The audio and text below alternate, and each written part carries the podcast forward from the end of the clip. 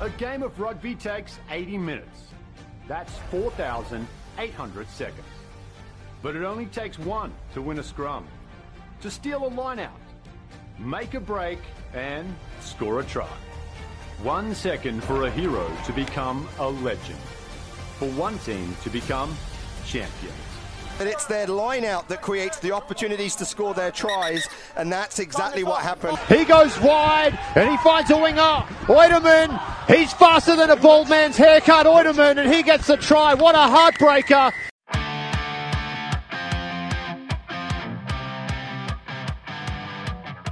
Hey folks, welcome to another episode of MLR Kickoff. We have an absolute blockbuster show coming up. We will be joined by rugby legend LA Giltini champion Matt Giteau. We'll also have the professor and his breakdown coming back. What is the scrum? I'm Ron Burgundy. What is the scrum? We'll dig into that with Pete Steinberg. As always, we'll jump into all the action from the weekend. We'll give that a quick rundown and then look at what's coming up ahead. As always, Dan Power, joined by the biggest brain in the rugby universe, the metaverse. We don't have a universe anymore, Pete. We have a metaverse. The professor. How you doing, buddy? I'm doing well, Dan. Have you spent any time in the metaverse? No, I haven't.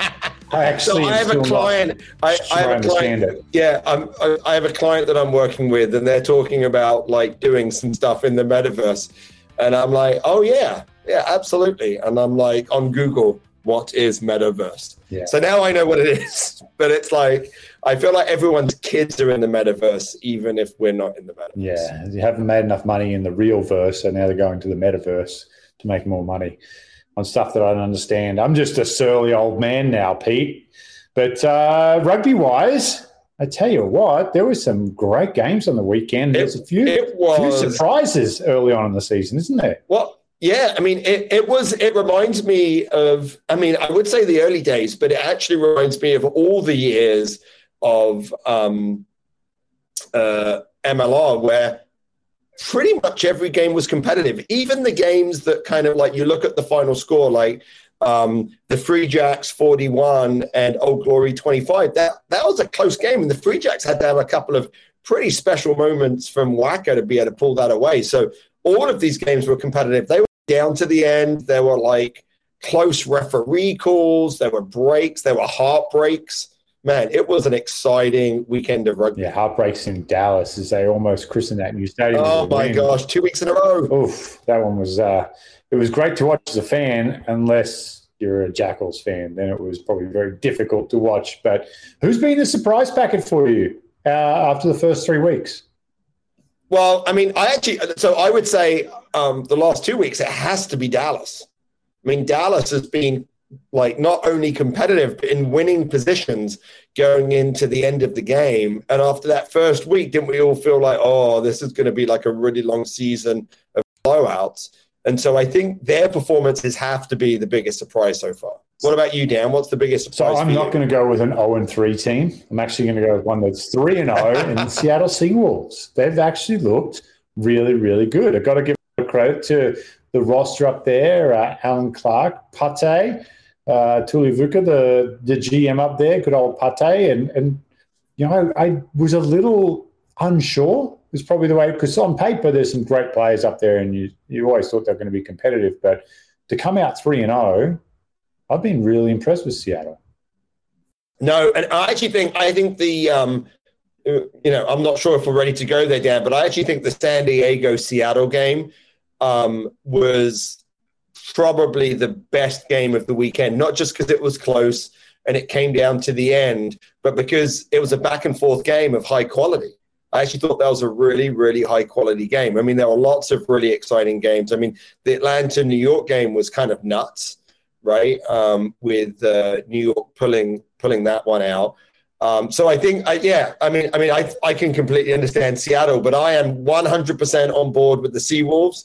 Um, although their defense, interestingly enough, was not very strong this this. Yeah, um, well, I was going to say, what was your most interesting match of the week? But I think you just gave it to us there: San Diego, Seattle. A uh, bit of a nail biter down to the end there. Poor old San Diego, they're banged up, aren't they? They've got the injury bug early on. Well, a bunch of yeah. players. So, Uh, yeah, and, and, and they had that problem last year, right? They they lost players early, so um, they've got some they've got some real real problems. Ryan, you know, Ryan Matyas got hurt in that game, um, but I thought like what was really interesting about uh, the uh, Seattle San Diego game was actually how Seando, um, San Diego attacked the seawall. That wa- that was really interesting to me because what they did is early on, like that first Joe Pietersen try, is exactly what you do against a pressure defense, right? The little chip over the top, he regathered it, he scored. That slows down that defensive line of Seattle, and that's what gave San Diego the space to play. Um, but a couple of really outstanding individual um, performances by Seattle. Riekert Hattingh had an amazing game. Um, Lepetti had an amazing game. I mean, it, it was it was really really phenomenal. But you know, the San Diego stayed in there even though they're beaten up. I mean, I think that San Diego team. We said this last year, right? If they could get healthy, they can play with anyone. They're still playing with people and they're not healthy, but you know, they had a couple of guys on the bench that I think you know get called up from the local club game. They're quality players, but they're not professionals. You can't I survive mean, that like gap that. is only going to get wider and wider, isn't it? The the club rugby to the MLR gap. We saw in year one there was kind of a fluid transition.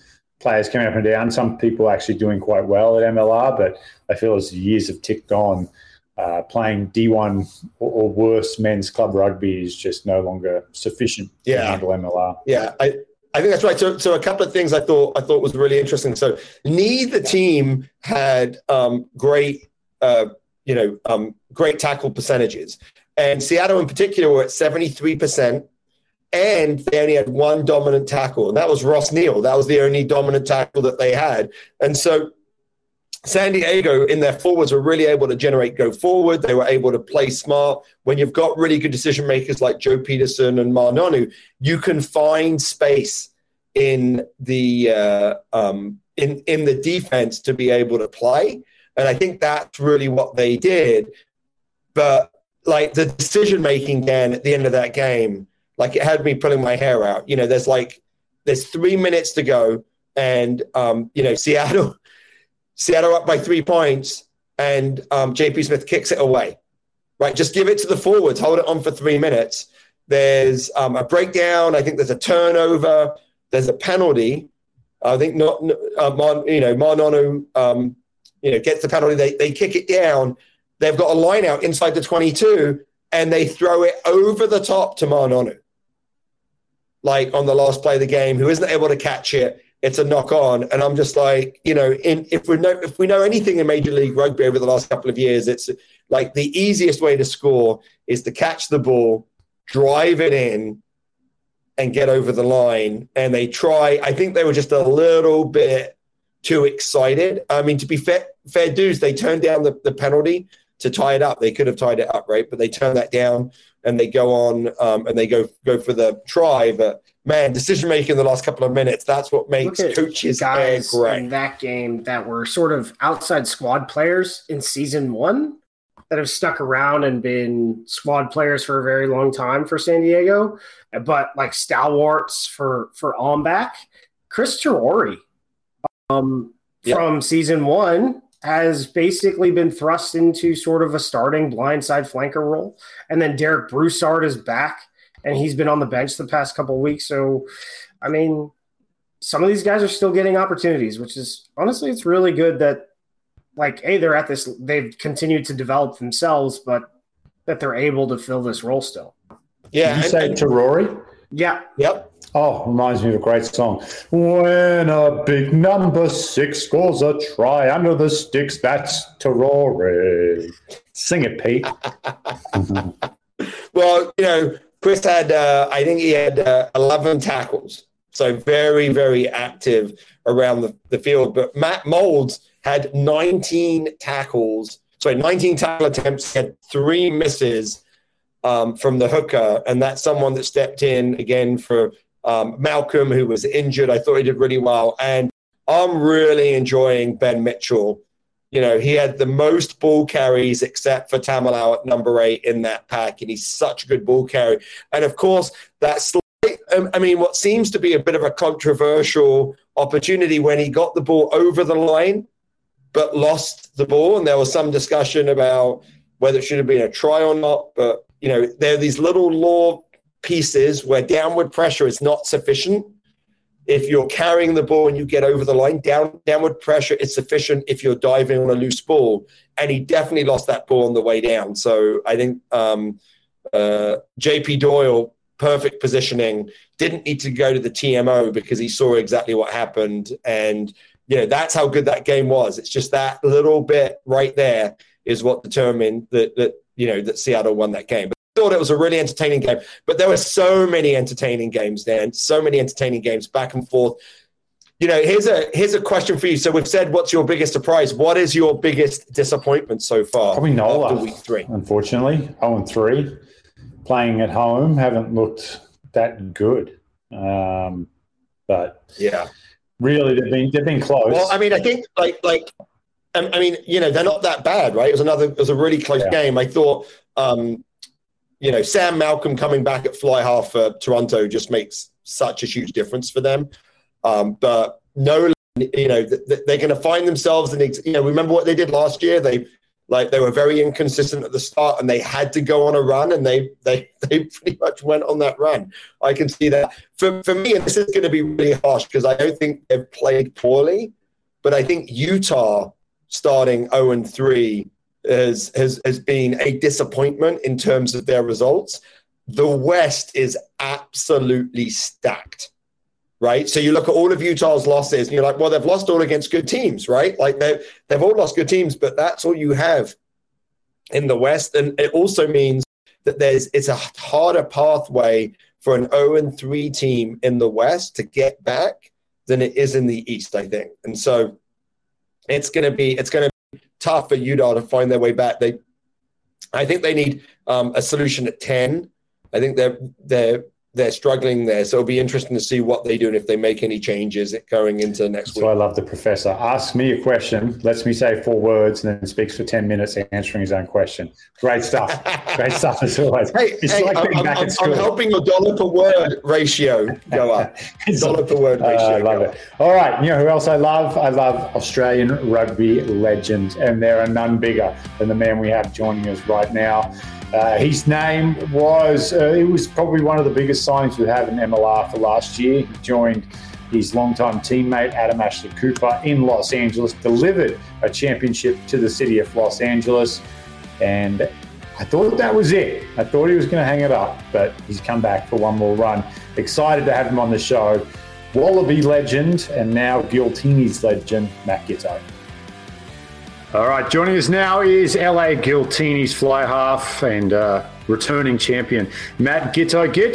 Appreciate you taking time and joining the show. Firstly, how was the off season? Uh, you got to spend some time back home, but back in LA now. What, what did you and the family get up to during the break? We uh, we had a two week hotel quarantine on the way back. Uh, the kids then they went into school. Um, yeah, COVID was pretty tight back in Australia. I think it was just a little bit behind America. So we um, we stayed pretty local. Just enjoyed getting back into the normality for them. You know, normality of things for them like schooling, um, you know, normal dinners and all that type of stuff. Just falling back into you know normal life. Now you've you've got a law named after you in rugby. Were you able to pull a couple of strings to get a better hotel on the way back in, or was it whatever whatever they gave you? No one answered. I asked about Oh. It didn't really help. No, it was. I mean, it was. I suppose uh, when we signed to come over, we knew that was going to be there, so that was something we're prepared for. Um, and I mean, the six months that I spent in LA, I would do another two weeks uh, easily. You know, for the experience. Times have got. changed, Gits. Quade can't get a citizenship. You can't get a good hotel. Do they forget what you guys did for you know the green and gold? Just terrible, terrible stuff. Well, actually, I think Quade uh, Quade's a citizen now. So yeah, he did. he's fine. He did. I think he made his comeback, kicked a game winner, and they're like, "Okay, you can you can join now, I guess." yeah, yeah, you're worthy. Yeah. Yeah, yeah. Well, tell us a little bit about the experience of going to LA for the first time. Obviously, most people who watch this show are going to know who you are. Uh, there's a story of Matt Giteau, you know, Brumbies, Wallabies, Toulon. What was it about LA that attracted you and got you to come over and, and, and enjoy these last few years of your career in Los Angeles? Well, initially, I think the the relationship I have with the GM Adam Freier, Stephen Hoiles, was also um, he was the forwards coach last year. He's now the head coach this year. Uh, Adam Ashley Cooper was, uh, you know, a guy that I played with for so long. He obviously uh, had already agreed to, to go to Austin. Uh, COVID hit. Uh, the owner, Adam Gilchrist, bought another team based out of Los Angeles. And he um, he first proposed me with the idea. And then I knew there's other guys that were on the coaching staff, you know, Darren Coleman, also, as I said, uh, the GM being Adam Freier. And it just, the more I spoke to him, the more enticing it became to live in LA, um, like an unbelievable city, but also to start a new franchise, and build the foundations for hopefully, you know, a successful franchise. Yeah, eh, let, let me ask you this: When you get here, when you sign the contract and you get to LA, you've grown up in an established rugby playing country. You've played at you know storied clubs all around the world. Was it a little daunting coming into something that was just brand new, and you're like, "Geez, I'm I'm actually laying the foundations of what this club is going to be like"? No, not daunting. That, that, that was the exciting part, I think, to um, hopefully set up and live by a set of core values and rules that, as a club, when new guys come in, they feel what we're about. They know what we're about um, as a club. So that side of things was exciting, um, and also seeing the way the club grew. When we first got here, we didn't have a gym, uh, so each week you'd see a squat rack put in, or um, you know another bike put in, or just slowly see the club starting to build and come together. Um, at the same time that we were playing in a competition was it was just something totally new, refreshing. And being in LA, I was under no real illusions that we were going to make a big footprint in this city. For us, it was just to come in, be successful, hopefully set up the club for many more years to come. Yeah, Jimmy Kimmel still didn't give you guys uh, credit for winning the championship. Gave everyone else credit, but uh, we'll get there with Jimmy Kimmel eventually. When did when did you know you guys were onto something special? Like camp in Maui, you get back. Obviously, you come out of the gates last year like a house on fire, best team uh, in, in in the comp by far. But internally, when did you guys have a good feel that hey, we're going to have a really good run at the championship here? Oh, I think early on, uh, you don't know exactly how you stack up to other teams, um, especially a new competition for me. So it was just from training. Um, I think the camaraderie that we developed quite early we were lucky to have that opportunity in Maui to get to know each other um, and see what everyone's about, their reasons for, for why they're here, who they play for. You know, those type of um, things are quite important, I think, not just from a rugby sense, but also getting to know their families and, and all that. So it took time, but uh, I think just as the season unraveled, you know, there were there were times when we uh, came off the back of a bad loss and we had to re-find ourselves, find what we're about, find different ways to play play the game. But yeah, I, I think for us the final um, was a bit of a dream game for us and a dream result. You know, we, I think we played our best game as a side in the final, and that's what you need to do. Yeah, for you, you personally, obviously, you said you know uh, knew Adam Freier and Hoilesy and DC and those guys. What were some of the things that were their expectations for you coming into the season? And then internally, what were some of your personal expectations that you wanted to achieve yourself coming into last year? Um, individually, just to add to the team. I think when you're an older player, uh, there's always those questions whether you're dropping in form. And um, yeah, I don't know. I think just for me, I'm always trying to prove myself, prove to the team that I'm here for the right reasons, uh, not for any individual accolades, but for us as a team to get better, see young kids develop, um, any local talent uh, then can go play for the Eagles. You know, for me, that they're the driving factors that that I work hard for and, and that I, I strive for. And I think the biggest conversation that I had with Darren Coleman, because the last time he was involved with me was well back at the Brumbies, where I didn't really want to give anyone opportunities. So anytime I was there to play, I was there to play and um, not so much trying to develop other players, but trying to develop myself and get better. So I had more of a selfish outlook on how I prepared. Um, so his first question to me was, you know, how often do you want to play? Um, how do you feel about resting games, letting other guys through, developing them? And I said, that's what I'm all for. You know, for me, if I don't play any games, if I just close out games, the last 10, 15 minutes, I'm happy as long as, as a club, we're successful uh, and we achieve the goals that we're after. And I think that put his mind at ease. And then from there, um, you know, everything was fine. Yeah, you, you, talk about that time back at the Brumbies way back when. I'm sure you've seen it a few times. That photo of you and Harrison Goddard. He, he looks like he's about 12, and you're at the Brumbies at the height of your career, playing Super Rugby for Australia. How how many surreal moments like that are you just enjoying now at the back end of the career? Like seeing that photo and then getting to line up with with a guy like Harrison Goddard, who's pretty early on in his career and still finding his way in the world of professional rugby. Yeah, I, I think there's certain guys that I'd met throughout the the year. They said, "Oh, it was an honour to play against you." You know, obviously watched you when I was back at school or I was ten. Those things aren't so flattering. So those ones you you can easily let go. But I remember Godsey uh, Harrison before the first game. He was like, "Oh, have a look at this, Brett. Like, look at this photo." And it was a photo, that photo that everyone's seen, where it was me uh, after a Brumbies game, and I took a photo with Godsey. And it was just before we were about to play that first game. And it helped me so much just relax and enjoy the moment and play as hard as I can to get him a win because I knew after the game it'd be so cool to get another photo where we actually played together. Um, yeah, yeah, that's that's obviously what happened. But yeah, that was really special. I know, I know it's probably like a mixed thing at the, the end of the career, but I did enjoy how quick the opposition were to find you and swoop and get photos after the game. They're like, I'm never going to get this opportunity again. Yeah. I played against a legend. Everyone wrapping arms. So I'm kind of like, that's, uh, they've gone into the game almost thinking, I got to get my camera and I got to find Matt Giteau and Adam Ashley Cooper is on full time. So yeah, get the. Let them, let them, know how old they are. You know, we're trying to be polite. So how many selfies did you have racked up in the last year? Probably more than you've had in your career with opposition players. Um, yeah, but it's. I think that's part of why you're here, and I think for me, it uh, it is quite special that uh, you're held in uh, some type of regard you know, from opposition players. Um, so that, those types of things are are quite special. Yeah. All right, let's let's go retrospectively quickly over the career here everyone always likes to ask, you know, the, the, the toughest opponent, toughest team, all that sort of stuff. But mate, who who was the scariest? That's what I always want to know. Is There, and everyone says when they're playing, they're like, you know, everyone's man, everyone bleeds. I can I can deal with it. But there's always got to be a player where you saw them in the roster and you're like, oh god, not that guy.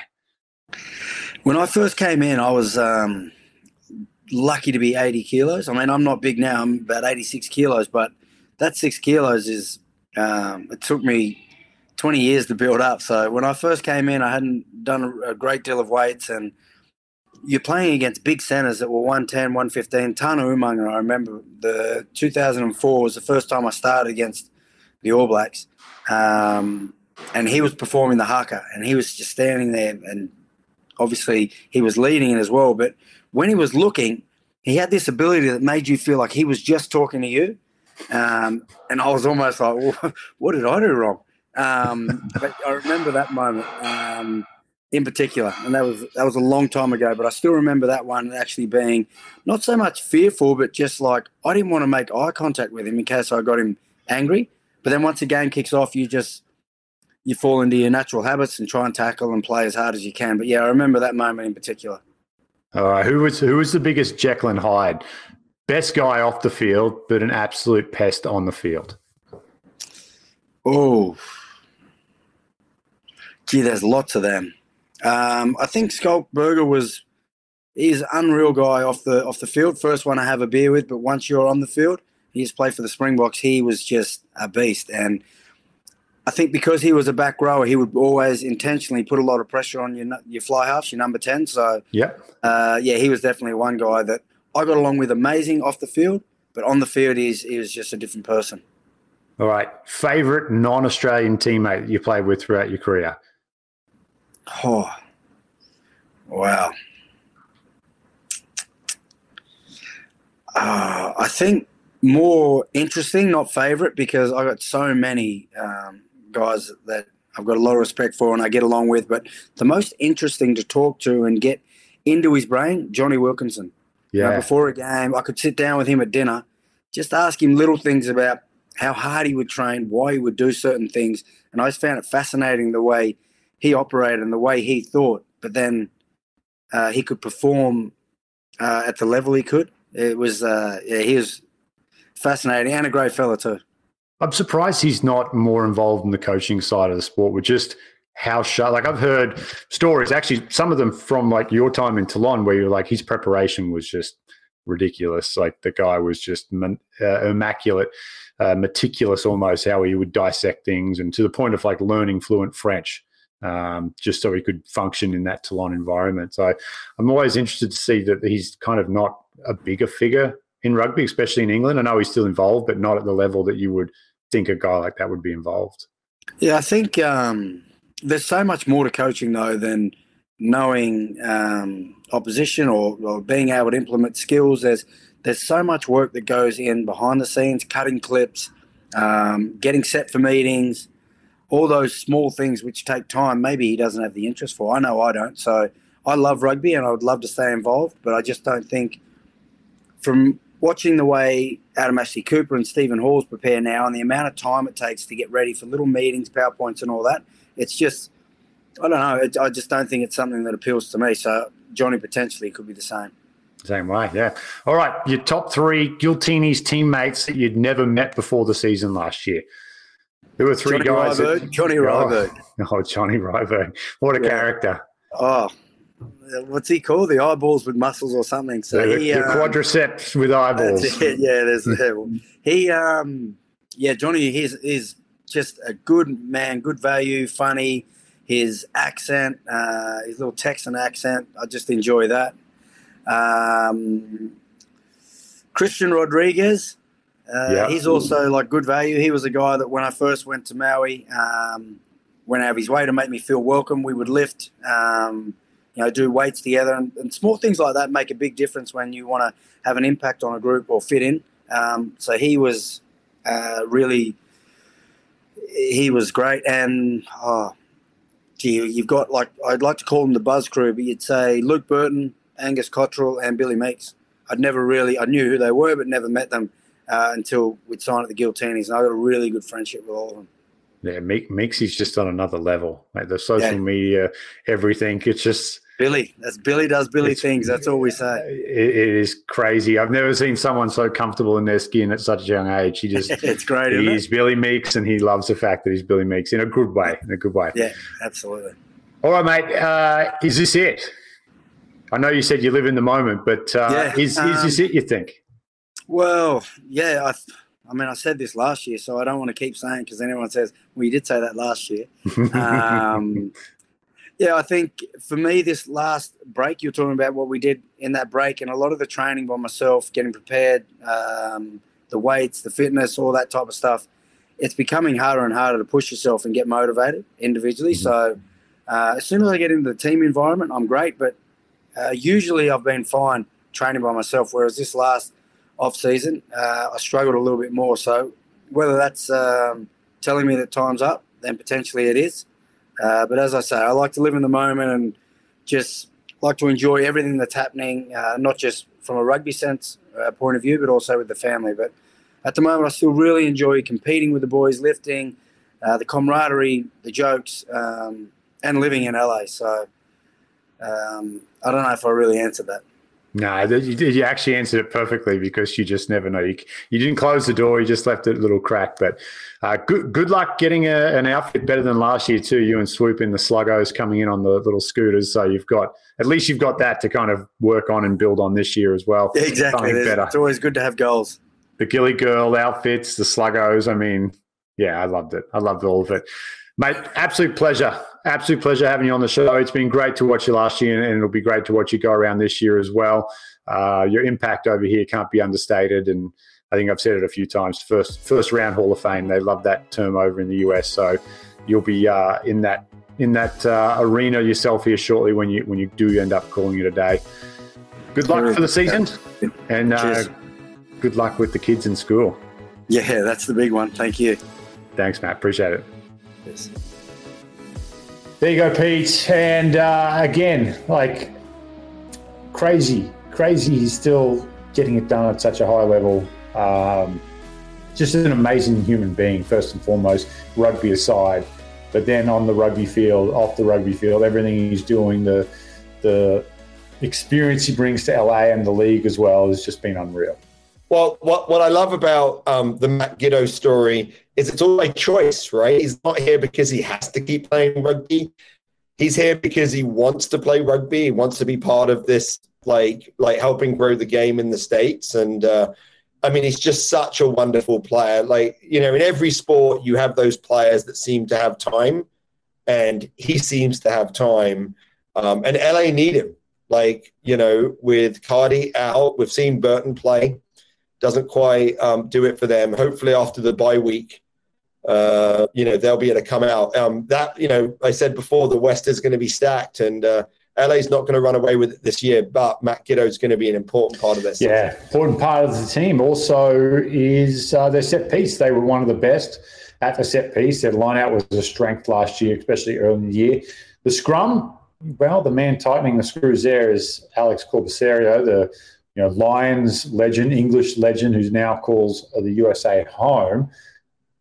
But Pete, for a novice like me, we joked last week about my time on the side of the scrum. What what is a scrum?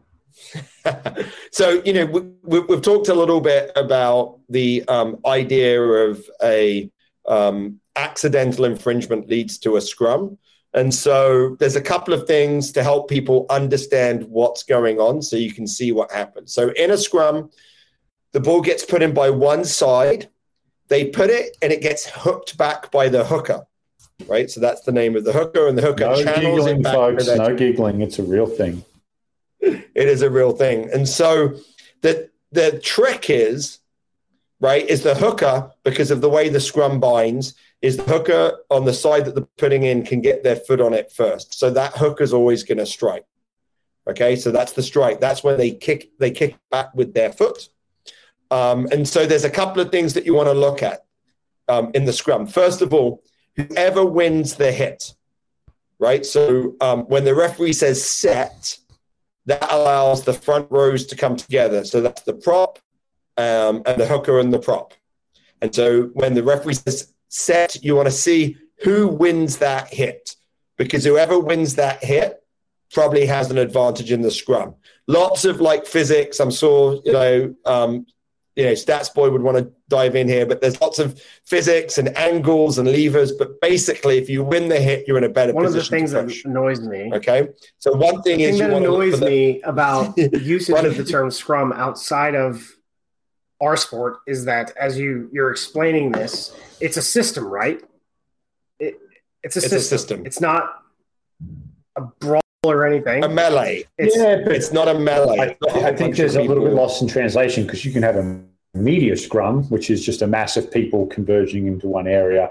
So everyone gets upset when they watch Sunday night football and Collinsworth goes, oh my God, it's like they got us that. And this is a terrible, this is not Cris Collinsworth's voice. So this is, this is a random they're on the scrum. American accent. The, the weird, the, I mean, we could get into the physics, but like one of this weird rule that they're talking about that they're implementing in the Six Nations is forcing hookers to implement a break foot so that it limits axial loading. But everything I've seen has still shown that axial loading is continuing.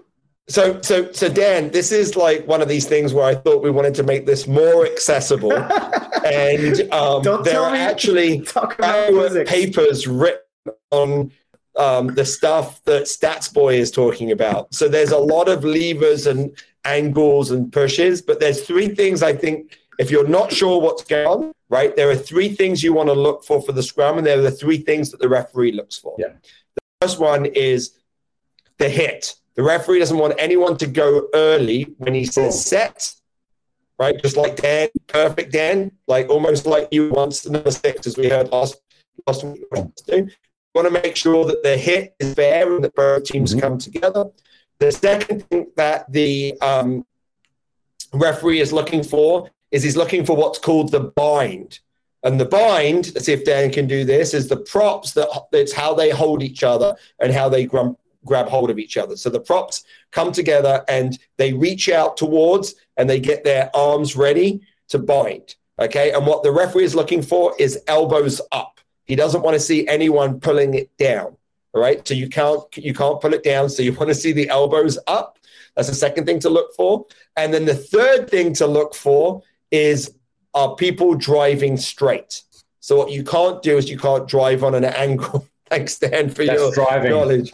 Right. And so often when you see the scrum turn, which is called wheeling, right, you'll often see a penalty that comes out of that. And what the referee is looking for is the referee is looking for who is not driving straight. So three things to look for in the scrum the hit, okay, the bind, okay, and then are they are they square? We'll say are they driving square? Are they driving straight?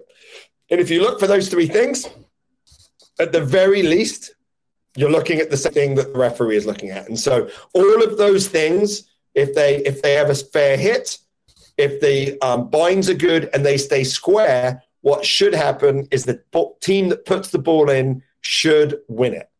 Right? It's only when some other stuff that's going on, especially at this level, that someone else would win it. But hopefully that gives people some things to look for as they go um, as they look at the scrum. Best scrum in Major League Rugby. Who is it as of today? So I think it depends a little bit on the personnel. So I would say maybe right now it's Atlanta if they have their starting front row, right? Mhm. I think that Atlanta probably has the best scrum with their starting front row. Um, and as and as Stats Boy said, I'm making it pretty simple. There's a whole bunch of stuff that happens with the second rows that bind onto the prop that make sure they're doing really well. There's a whole bunch of different systems that people can do to make sure that those binds are strong and they're transferring their push through the props. Um, and so I think Atlanta probably have some of the better scrummaging second rows. They've got some good size behind there, and and like as I said, there's physics, so size actually matters. Statistically, stats boy, who's got the best scrum? Can you can you look that up real quick? I'll fill. Uh, I'll fill for you. I got a feeling. oh, I got a yeah, feeling you're it's going to not fill about the Atlanta. scrum. uh, You're going to fill about the scrum, yeah. Please fill fill about the scrum. So I'm playing. Did you- Glenn, no, I'm not doing the story No, again. so you're a tall guy, right? So you're like, how tall are you? Six four. Yeah, and that's crazy because whenever people ask, you know, what position did you play, and I say I played in the backs, they're just like, no, because I'm reasonably I, big. I always thought Dan was a second row for like ages because he's just because So- I so never I never saw Dan play. For the record, I never saw Dan play, so I was like, There's probably guy. some old he's a second row. chess videos of him playing. Um, Did you get but, but this is actually so one of one of the interesting things about the scrum is the scrum is what really leads to this concept that rugby is all shapes and sizes, right? So you can be six foot five, right, and 230 pounds, and you can be, you know, 5'10 and 260 pounds. You can have a very different body shape, but because of the scrum, you need those two different and two different body shapes, right? And so the scrum and having the scrum remain an important part of the game and remain competitive while still being safe, right, is really important for the game to be for all shape, shapes and sizes. And and so the scrum's really important in continuing um, in rugby, continuing to be a place for um, for all so shapes. so and statistically, it, you're not going to see um, really who's the most dominant because winning a scrum just means getting the ball out, right? Mhm. So, but statistically, I can definitely tell you who is not good, um, and that is Dallas, who has conceded 15 scrum penalties, and I mean, the first two weeks of Seattle's scrums were very bad.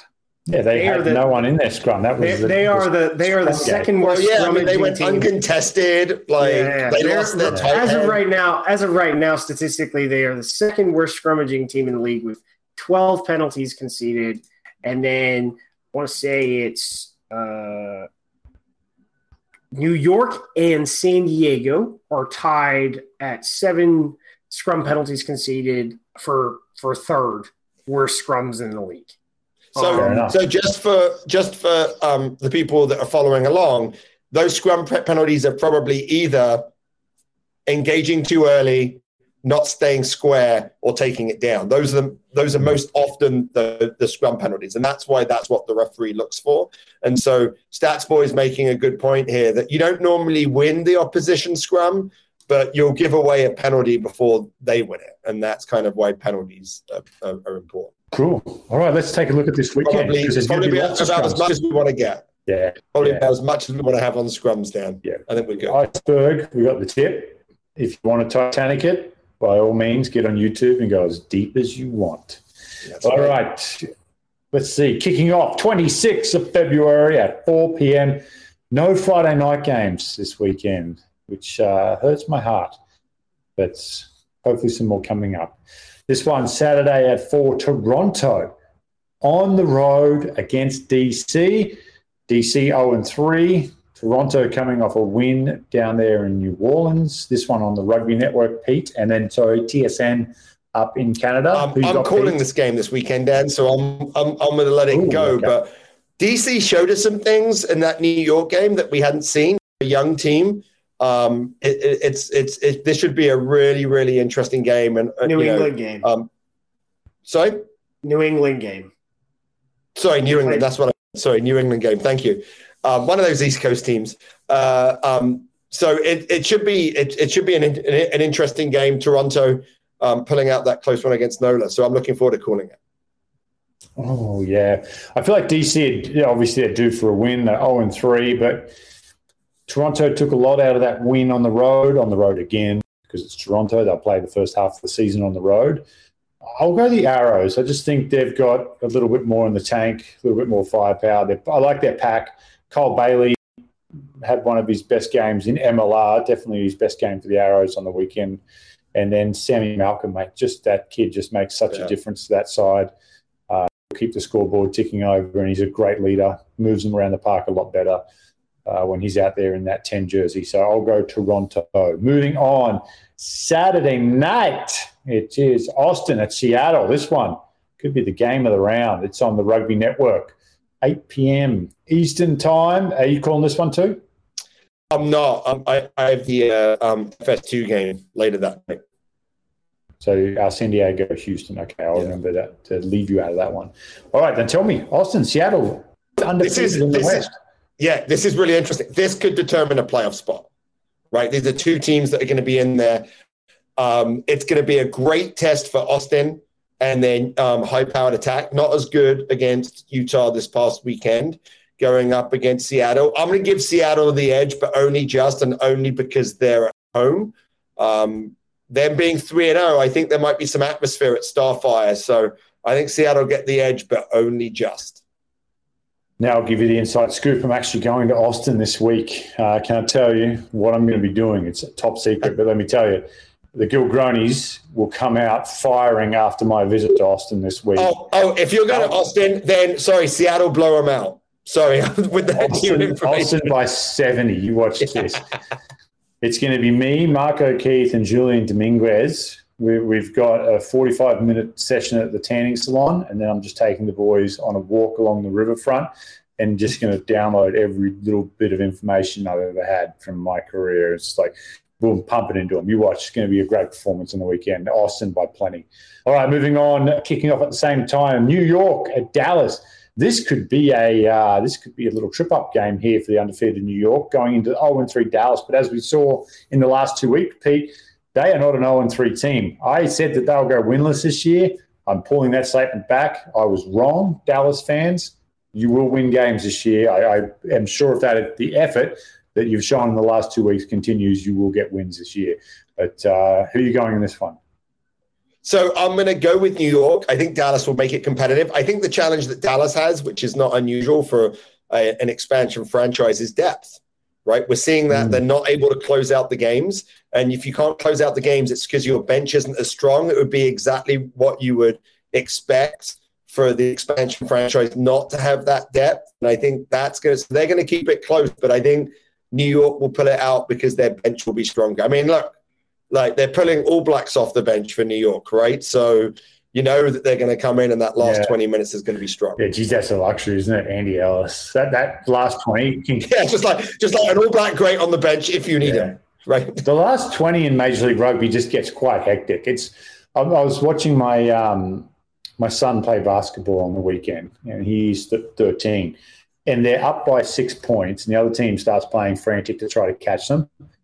instead of calming it down, they just feed off that enthusiasm Yeah. and start playing crazy as well. And then you've got two teams just going mental for two minutes. And sometimes I feel like MLR gets a little bit that way, where the team in the lead, instead of just calming things down, seems to just feed into the intensity and go nuts as well. Where Andy Ellis, seen it all, done it all, steps on the field and be like, take a breath, we're going to relax, kicking the corners, good kick chase, let's make our tackles and close this out. So I think New York will do that and just turn the screws in the last 20 on Dallas. All right, 9 p.m. Saturday night. It's in Houston. We're down at AVEVA Stadium. Pete Steinberg on FS2, the big dog on the national game. Um, man, San Diego, they're, they're, they're two and one, so they're not in trouble here if they lose this game. They have the same record as Houston, both teams at two and one. We mentioned Seattle Austin could determine a playoff, both these sides as well with this game. One will go to three and one and, and continue to push forward, the other drops to 500. And, you know, you're not out of it by any stretch, but boy, it makes it uh, interesting because of these win losses. This could come down to tiebreakers, Pete, at the end of the Western Conference. Yeah, I think the West is going to do that. And I think this is a great game. I love to see this. It's a test for Houston, it's a test for San Diego. Some of this really is like who can San Diego put on the field this week? Right? Yeah. Like, Yes. like it's going to be about who's healthy and who can play. I agree. I won't be. I won't be uh, logging in my picks on SuperBru, which went six out of six on the weekend. Uh, suck that, scary Larry. Yeah, Who's, Yes. who's number one on Super Brew? I Who's, don't who's number one, Dan? Um, not me. I'm fourth. Hang on, I'll pull it up Oh. right now and check. I can't. I, I can never. For some reason, I'm so SuperBru naive that I can never even You, find the you plummeted, Pete. Like you, like fell. You. I, I, Dan, I have to tell you, I, I pick on like Tuesday because if I don't pick on Tuesday, I'm so busy I forget. So I, I don't look at it. I just pick, and then I can't remember who I picked. I don't even like. I, I Aggie dropped. 99 is uh, number one. It's Travis Norman. He's a Sabercats Yeah. fan. He looks very dashing. His photo. Got the tuxedo. There's, on. there's still a chance for people I- to sign up on SuperBru and find the MLR kickoff. I did. League. So my win percentage this week went up, but I still went way down. Like so that means everyone Well, I think I think there's a lot of people like Dan, like just like Dan, who got really really lucky without any knowledge of the game and was able to go six and zero through guesswork. That's what I. That's that's what I luck, think. luck gets you three and six. Skill and just a, a deep understanding. I should take over the prote- professor's breakdown. Surely said- we have a subject I can break down. I said I said zero and three on uh, on um on our Twitter, uh, not our Twitter, on our on our text thread, and uh, I was talking about something else, and Dan was trying to rub it in my face. oh, I, I thought you went zero and three. I'm like, dude, I'm, I'm three and three. I'm loving life at the moment. But uh, yeah. Right, so who do you who do you have in the San Diego Houston game? Mate, I, again, I would love to see a roster, and this pick will probably change once I see the roster. I'll go Houston, just the fact that they're at home. Um, I would imagine that they did not breed into that win. They'd probably be pretty disappointed with their performance against Dallas, Right. with the exception of that last 15, 20 minutes. So I think um, Heineke Meyer and Pote Human would have given them a, a pretty tough week at training. So they focus on this Those game. are the best things. The best things that are poor is to play poorly and win because you can learn all the lessons, but you don't have any of the Yeah. costs. So yeah. I agree with you. I think I think that's a experienced coaching staff that will that will make that. I know work. you're just chomping to talk here and you can't because you're calling this game. So we'll move on. New England at LA, standalone game on Sunday at 6 p.m. Eastern. This one on the Rugby Network. Who you got here? This one, like we're going to get into our most interesting match of week four. This is actually going to be my most interesting match of week four. So I'll I let agree with you. I think it is. I think I'll I, think it is the most interesting matchup. I think we're gonna because partly because we don't know what LA LA is yet. Like you've said, like what's their scrum? They they got the week off, right? Can they can they get their scrum right? Can they fix their line out? Their, their line out was the best in the league last year, and they've really struggled. And this New England team, like, that's a test. It's a long way for them to go, but I really, really like that um, that uh, New England team. And, and I don't know, maybe Ben Waaka's the the player of the season so far. I mean, that guy has so much magic in his hands and feet. He is just playing lights out. Yeah. Uh, there, there's rumors going around that he's he's turning water into Boston lager on, on the docks there down in Boston, and you know, he's going to sleep and three days later rising again. It's just crazy, crazy what's happening up in Boston. It's going mad. I'm expecting to see him like on a celebrity boat on Wicked Tuna next, just because the area's so, gone nuts for Bodie Waaka.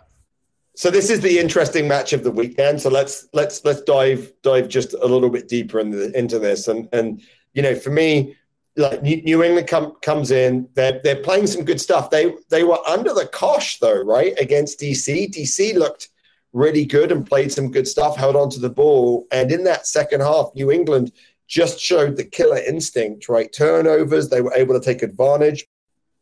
But I don't know how strong this New England defense is against DC. They seem to struggle in that point of contact. If you win the point of contact against LA and LA are on the front foot, then it's a real problem. So I think that point of contact is going to be really important. The New England defense needs to be physical with LA, not let those LA forwards, those runners, like like people like Angus Cottrell and Dave Dennis get that go forward and get over the game line. Because if they can do that, LA can play faster than anyone else, right? With Goddard at nine and and you know if Giddo's playing 10, they can like they'll just tear them apart. So New England have to have that edge in the scrum. They have to have that edge in the line out. Um, and they want to have that physicality. But what New England showed is that long range scoring that LA also show. So I think what you're going to see in this game is a lot of tight stuff, a lot of play in the middle of the field, like like you know both teams kind of feeling each other out, and then an error either defensively or offensively, and the other other team going 15 meters and scoring.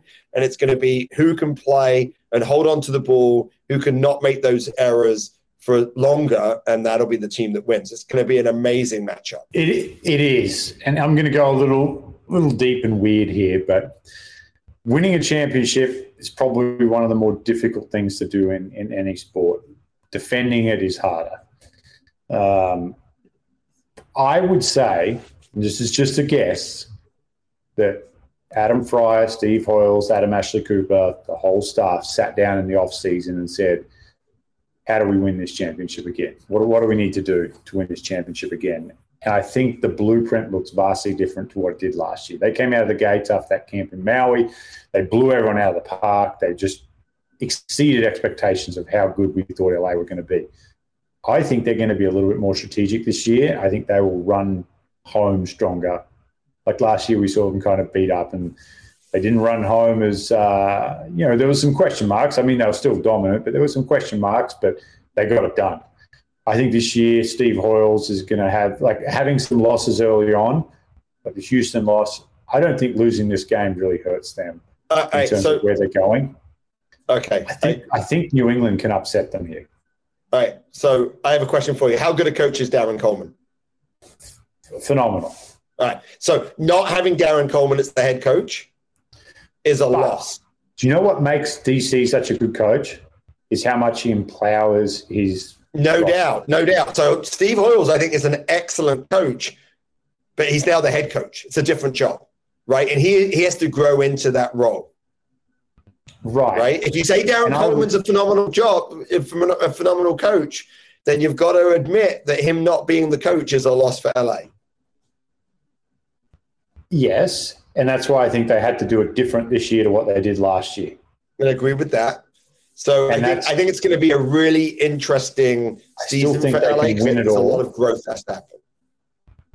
Here's the other thing too: is when you have turnover at the coaching level, especially in Major League Rugby, your roster then dictates what that turnover does more than probably other professional comps in the world because the infrastructure and the structure varies from year to year already in MLR because it's in its infancy. Still, coaches can have an influence right. on the style of play, the kind of players coming in like they recruit where they've come from if they've come from overseas.